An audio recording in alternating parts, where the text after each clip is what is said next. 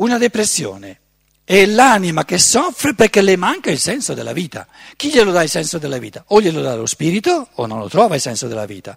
Però nel, l'anima che non trova il senso della vita si sente depressa perché gli le manca lo spirito.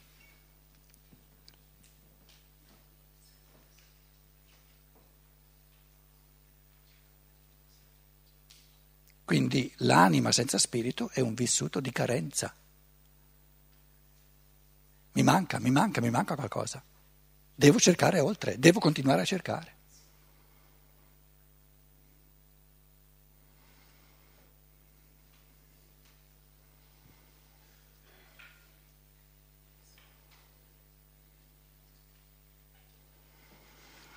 Un altro esempio è tutta la, l'ho fatto anche questo, l'abbiamo fatto come esercizio eh, diverse volte, il male. Cos'è il male? Il male non è qualcosa, perché se fosse qualcosa sarebbe un bene. Tutta, ve l'ho detto diverse volte, tutta la tradizione occidentale di riflessione sul male, a partire da Platone, poi tipi come Agostino, eccetera, no? Tommaso d'Aquino, Hegel, presentano tutti il male, non come qualcosa, ma come una carenza di bene. Ma se il male è una carenza di bene, allora non è nulla?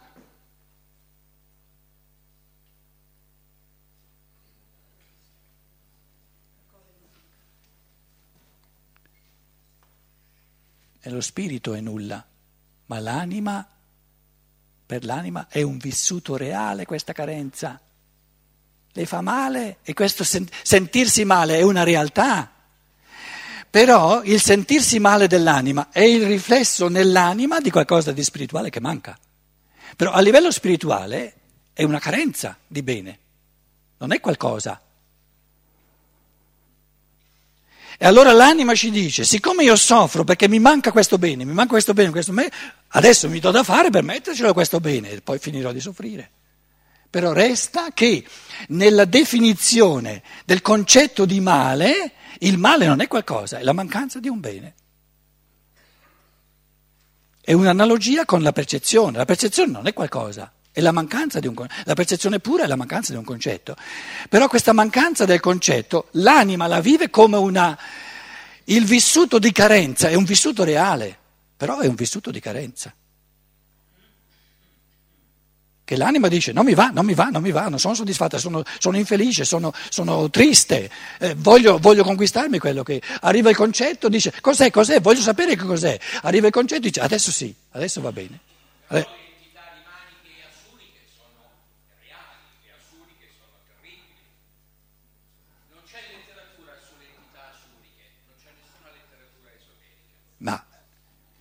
Carissimo amico, tu pensi che il Mefisto che a Rimane sia, male, sia un male? No, certo che no. Eh? E allora? E allora? E allora il, il, Mefisto, il Mefistofele, viene, viene chiamato dal Padre Eterno in persona che gli dice Adesso ci arriviamo in Germania questo. Dice, Mefisto, Mefisto, ho bisogno di te, perché senza di te gli uomini poltriscono a un punto tale che non succede mai nulla. Ho bisogno del diavolo. Il male nel, nel rapporto con, con le forze dell'ostacolo è che manca il rapporto giusto. Capito? Quindi non il Mefistofele è male, Male è il fatto che manca, io, io ometto di stabilire il rapporto giusto. E quando è che stabilisco il rapporto giusto? Quando nell'interazione con, la, con, l'ostacolo le mie forze diventano ancora più forti. E se invece le mie forze non si rafforzano, mi manca una forza cre- cresciuta, mi manca, sento il vuoto. E, e dov'è che mi si evidenzia la realtà che il male non è soltanto una carenza, nell'anima che soffre, questa sofferenza è reale, è un astrale, un animico reale. Perché se una carenza non mi, non mi rendesse triste più di tanto, non mi importa nulla che c'è.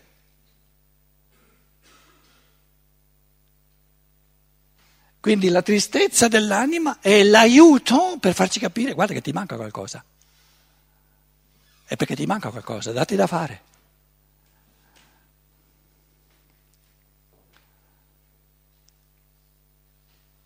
Prendi il microfono.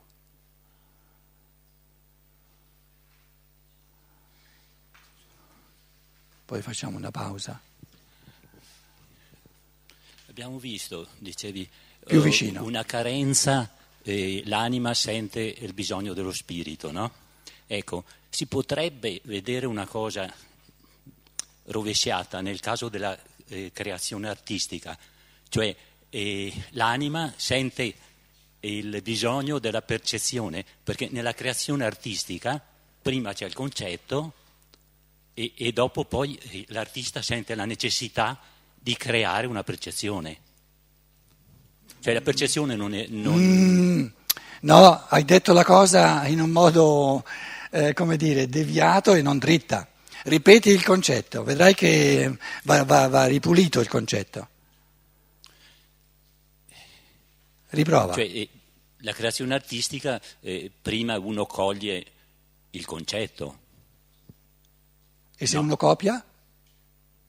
No, beh, non è una creazione artistica se uno copia. Eh. No, Supponiamo che intuisce, I- intuisce un, un Mosè che non è come quello del Michelangelo, non è come quello di un Raffaello, supponiamo, eh, ma nuovo. È il suo, sì, Suo, eh, quello che coglie lui, no? Allora Ecco. va tutto bene. Ecco, Anche in se non questo rie- caso, no, voglio dire, in questo caso l'anima ha bisogno di esprimerlo questo. Non necessariamente. Beh, una creazione artistica che, no- che non si manifesta, eh, Tu stai supponendo che sia un artista. certo, sì. È un pensatore, un pensatore gode il concetto, non ha bisogno di esprimerlo in una forma visibile. Adesso tu parli di un artista che dice io non sono soddisfatto finché non ho tradotto questa intuizione di forme in, una- in- In- in materiale eh, visibile, in un sì, marmo visibile. sì. Benissimo. Allora, in questo caso l'anima, eh, eh, cioè, ha quasi, sì, è anche un piacere, ma è- diciamo che se non lo realizza eh, eh, è una sofferenza, perché è è qualcosa che non è riuscito a, a esprimere, no? Quindi dal concetto eh, nasce una sofferenza nell'anima che si, eh, si, ehm, si esprime nella percezione di questa realtà che lui realizza, che può essere un pittore, può essere uno scultore, può essere un musicista. certo, Ecco. una mamma, Sì. tutti i campi. Adesso però io ti chiedo, quale carenza è più cruciante? Si può dire Vabbè, cruciante, no? No, una, eh, sì. Cioè una, una è un piacere, No, no, no, quale carenza ti brucia di più nell'anima? Com'è? No, no, no, cosciente, che ti cuoce nell'anima. Quale carenza ti brucia di più nell'anima? Avere un'intuizione unica, che poi ti manca il materiale o non hai i soldi, non puoi tradurre in forma visibile, o la carenza di intuizione di concetti e di pensieri per cui non sei capace di creare un'intuizione unica. Quale carenza è un buco più grosso no, nell'anima? no, senza dubbio è quella che parte da- dalla E percezione. allora, e allora Questo è parla della seconda e non della Sì, prima. sì, uno può essere soddisfatto anche del... Esatto. Anche se però è- è- c'è un procedimento eh, opposto, diciamo, insomma, no? Che, che parte dal concetto e arriva a, manifestarsi nella percezione, nella creazione artistica.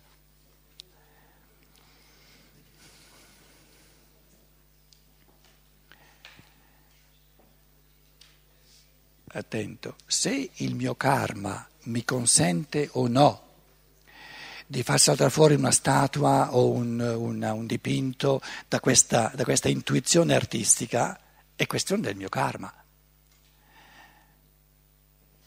e- e son- devo essere disposto ad accettare il mio karma. Se invece io sia capace di essere creatore nel mondo dei concetti o no, non è soltanto questione del mio karma, è questione della mia evoluzione in assoluto come io pensante.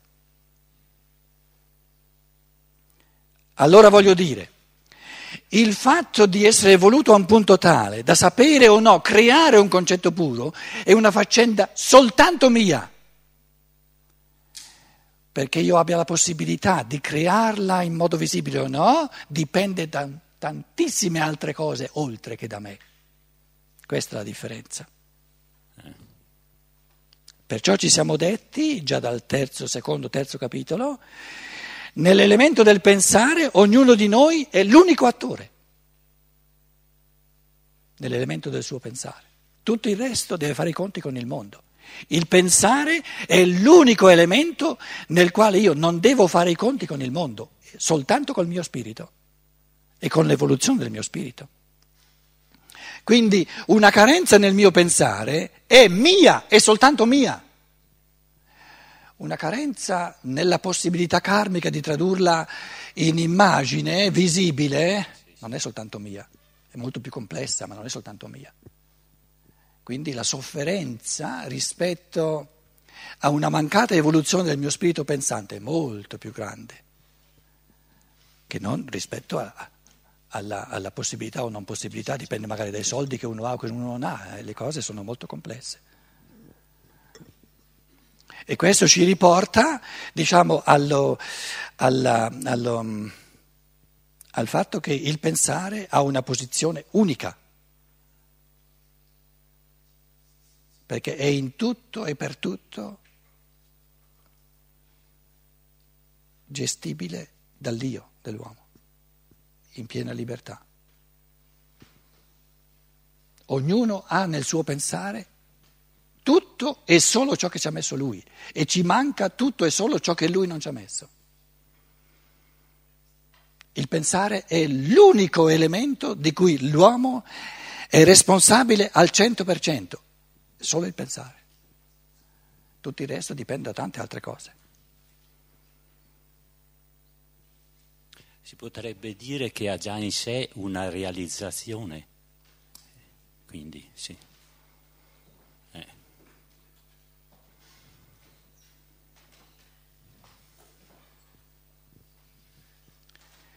Cosa dicevamo prima? Adesso con calma le cose ci riflettiamo una dopo l'altra.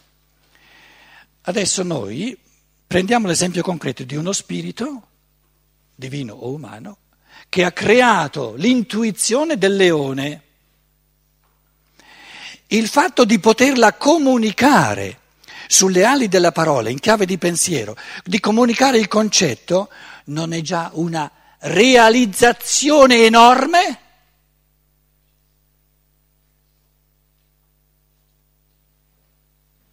Quindi è il nostro materialismo che ci fa fissare sulla percezione sensibile. Perché afferrare il concetto di leone in tutti i suoi aspetti, qualcuno l'ha detto che è ben complesso il concetto di leone, mi dà una gioia molto più grande che non qualsiasi percezione del leone. Per cosa mi dà la percezione del leone? Il nulla del concetto. La provocazione a pensare. La percezione pura e se non è percezione pura ci metto il concetto così come ce l'ho, né più ricco né più povero di quanto ce l'ho. Perché se, se noi chiedessimo qui a diverse persone, magari tre o quattro persone rappresentative, no? e chiedessimo qual è il tuo concetto di leone, sarebbe interessantissimo sentire cosa salta fuori. Naturalmente salterebbero fuori tantissimi elementi di percezione e noi diremmo lasciali via, lasciali via, questo ha a che fare con la percezione e la rappresentazione. Concetto,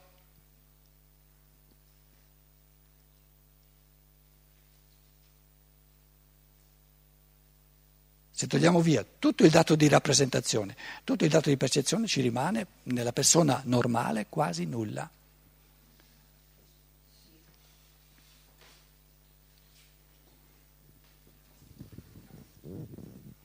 Aspetta che ti arriva. Il, il, come si chiama il libro in italiano? Il pensare umano, il pensare cosmico? No. Sì, sì. Pensare umano. Pensiero umano, pensiero La prima conferenza, il dottor Steiner proprio descrive che l'uomo comune d'oggi non ha nessun concetto, nessun pensiero, ha soltanto rappresentazioni formatisi in base alle parole del linguaggio. E ha, ha- ha anche rappresentazioni formatesi in base alla percezione, ma di concetti quasi nulla, o addirittura nulla. Allora, il, con- eh, il concetto che il bambino piccolo si forma, eh, che, si, che si forma in modo, eh, dunque la madre comincia a dire mucca e lui dice mucca, poi eh, se, la ma- se la madre termina di dire mucca lui non dice più niente, però arriva un fatidico momento in cui a un certo punto lui dice mucca.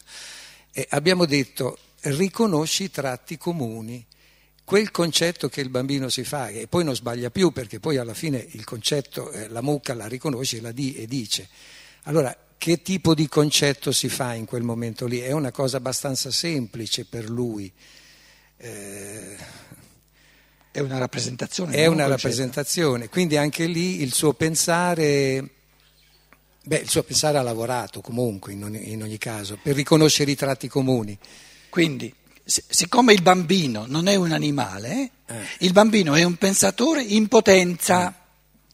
Ora, il fatto che sia un pensatore in potenza si evidenzia dal fatto che è capace di linguaggio, cosa che gli animali non sono, e sulle ali del linguaggio riceve parole, parole che vengono associate dai genitori o da- dalle persone a, a- a per- percezioni Sì.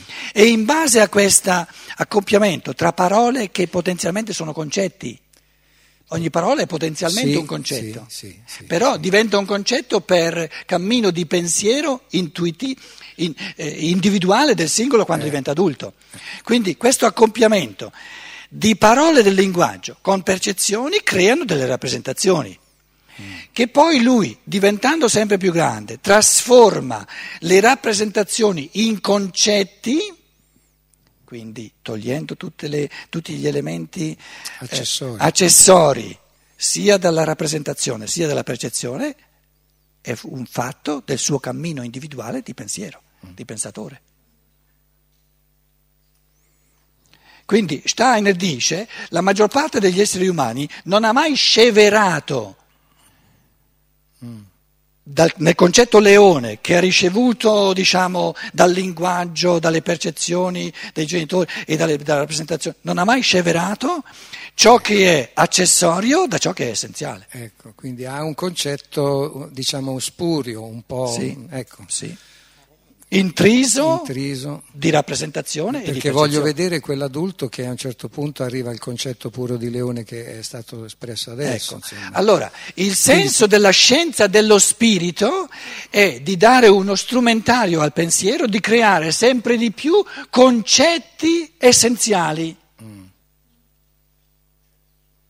Concetti puri. Eh, Per questo dicevi, se adesso ognuno di noi avesse fatto l'esperimento di, descrivere, di arrivare all'essenza del leone, non ci saremmo riusciti ad arrivare, insomma, in poche parole. Sì, Di- perciò ho detto salterebbero fuori le, le- Chissà che cosa. eh. le- no, le, diciamo, le descrizioni più disparate Eh, del leone. rappresentazioni e basta. Sì, sarebbero descrizioni dove ci sono elementi di percezione, elementi di rappresentazione Esatto. e poco o nulla di concetto puro. Perfetto, va bene. Facciamo una pausa fino a 5 dopo le 6, va bene? 6 e 5, poi ci troviamo.